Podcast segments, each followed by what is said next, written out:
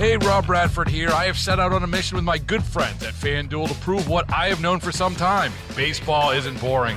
Now I have a daily podcast to prove it with some of the most notable people in the baseball world screaming baseball isn't boring from the mountaintops or at least agreeing to come on our show. Players, managers, GMs, and yes, even the commissioner of baseball, Rob Manfred. It has been a constant wave of baseball's most powerful voices. So join the revolution, subscribe, and soak in Baseball Isn't Boring. Listen on your Audacy app or wherever you get your podcast. You'll be glad you did.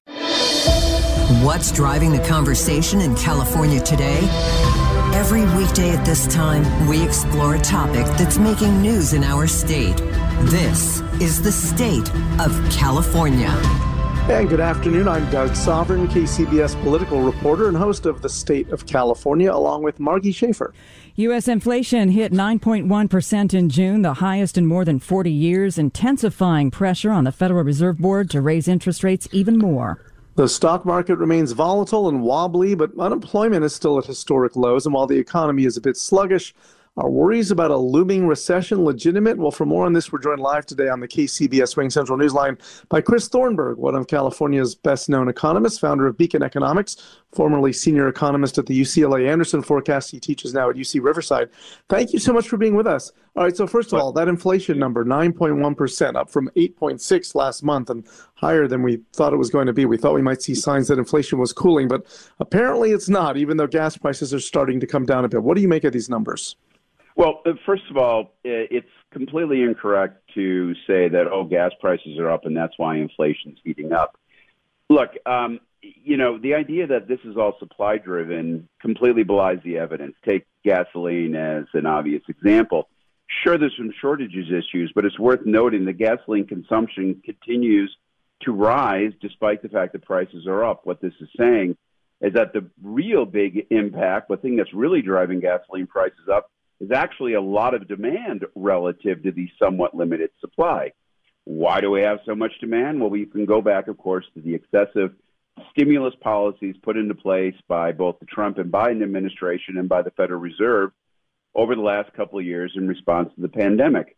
As tragic as the pandemic was, it was just not that much of, a, of an economic threat, and the economy is overheating, and that's what's driving inflation. Simple as that. Unemployment is low, but we are hearing some rumblings about some tech linked layoffs in the Bay Area. Um, yeah. Is this uh, unique to tech, or, or should we expect more, uh, you know, across the board? Well, yet again, the economy is overheated, and tech, as much as anybody else, perhaps even more so. Let's talk about the fact that in California, you saw an enormous increase in venture capital investments over the last couple of years a lot of that free cash generated by quantitative easing landed right in the Bay Area. That, of course, spiked a whole bunch of startups, and some of those guys are starting to fade away as venture capital cools off. But again, anybody who leaves a tech job in uh, the Bay Area will quickly find another um, because for every one of those layoffs, we know there's a dozen other companies that are desperately trying to find people to fill positions they have. So it's you know you got to ignore those anecdotal stories of one or two companies laying people off. It certainly does not reflect the overall labor market in the Bay. So there are those who think we're heading for a recession, and the GDP was down second quarter nominally. Uh, what what do you make of that talk? What do you think? Well, uh, first of all, it's down in the first quarter. We haven't gotten the second quarter number uh, just quarter, yet. First quarter, yes. Yeah, and and to be and to be clear, I'm I'm anticipating that we get the second quarter number. There's going to be a lot of revisions. We're not exactly sure what the data is going to exactly look like. But ultimately, recessions are driven by a large pullback in demand somewhere in the economy. I don't see a large pullback in demand in this economy right now that's large enough to cause a recession. There's still an enormous amount of pent up demand. Just look at incredibly low inventories of retail items and cars to back that up. We know businesses are, are still trying to, to catch up, if you will, with all the demand for their products. The ports are just starting to clear out their backlog. This is an economy that's straining against capacity, not one that's, uh, if you will, starting to fall out of the race. It's it's really honestly, it's a kind of a nonsensical proposition that we're anywhere near a recession right now. But given that inflation number, what do you expect the Fed to do when it meets later this month?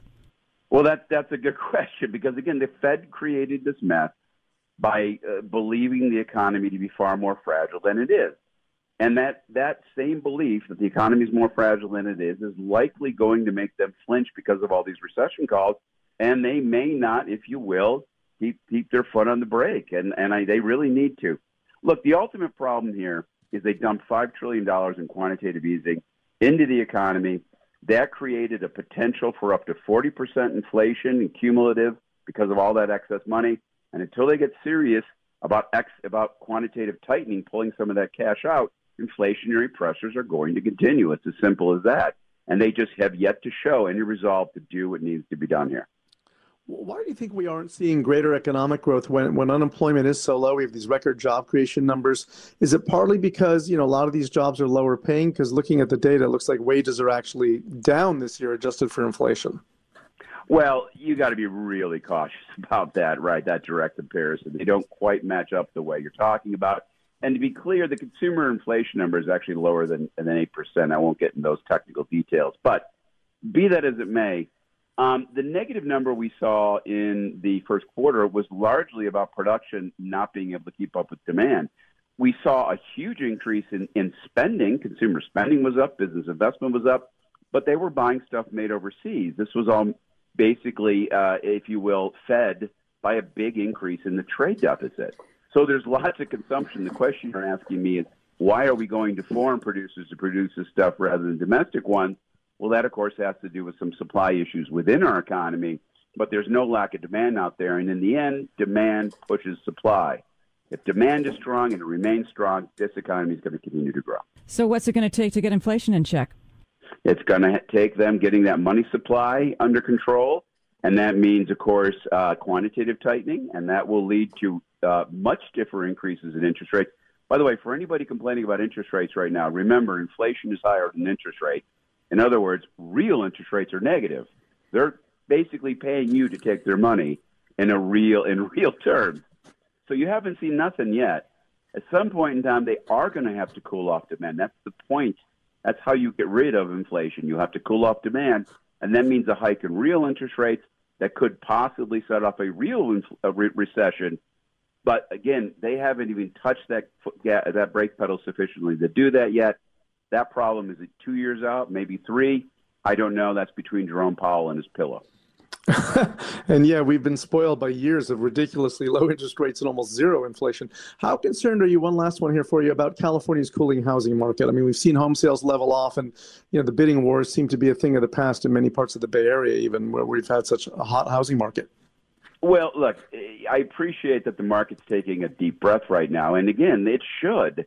Um, the kind of things we've seen over the last couple of years 35% increase in home prices that's not sustainable. We all know that. The question here is is the market going to sag or sink back? And on that front, again, there's very little evidence to suggest that. The market is chock full of equity, three times as much equity, $28 trillion compared to where it was a decade ago. Credit is very good. Supply is incredibly limited. In the state of California, we still have something on the order of two and a two and a half month supply. By the way, that's less than it was in 2005 in the run up to the Great Recession in a real bubble period. So, in a housing market with tons of equity and a real lack of supply, that's not a, a, mar- a housing market that's going to break. Listen, I'm very worried about our economy overall. But you know, every recession is different, every downturn is different. Um, and as a result of that, you can't just look at the Great Recession and apply that to today. In 2006, if you were in housing, you were in ground zero. This time around, it's inflation, it's public debt. Those are the pain points in our economy. All right. Thank you so much, as always. Chris Thornberg of Beacon Economics down in Southern California. Thanks for being with us. You can hear the state of California every weekday at 3.30 p.m. It's also available on the Audacy app and wherever you get your podcasts. You'll find me on Twitter at Sovern Nation. I'm Doug Sovern, KCBS. Baseball is in full swing. NBA playoffs are heating up, and your NFL team is gearing up for training camp. Listen to the latest on the teams you love here on the Audacy app. The biggest sports radio stations in the country, providing unrivaled local coverage of their teams, all in one place. Exclusive interviews with players, coaches, and team executives, streaming live and always available on demand. Stay in the know with your favorite teams right here on the Audacy app.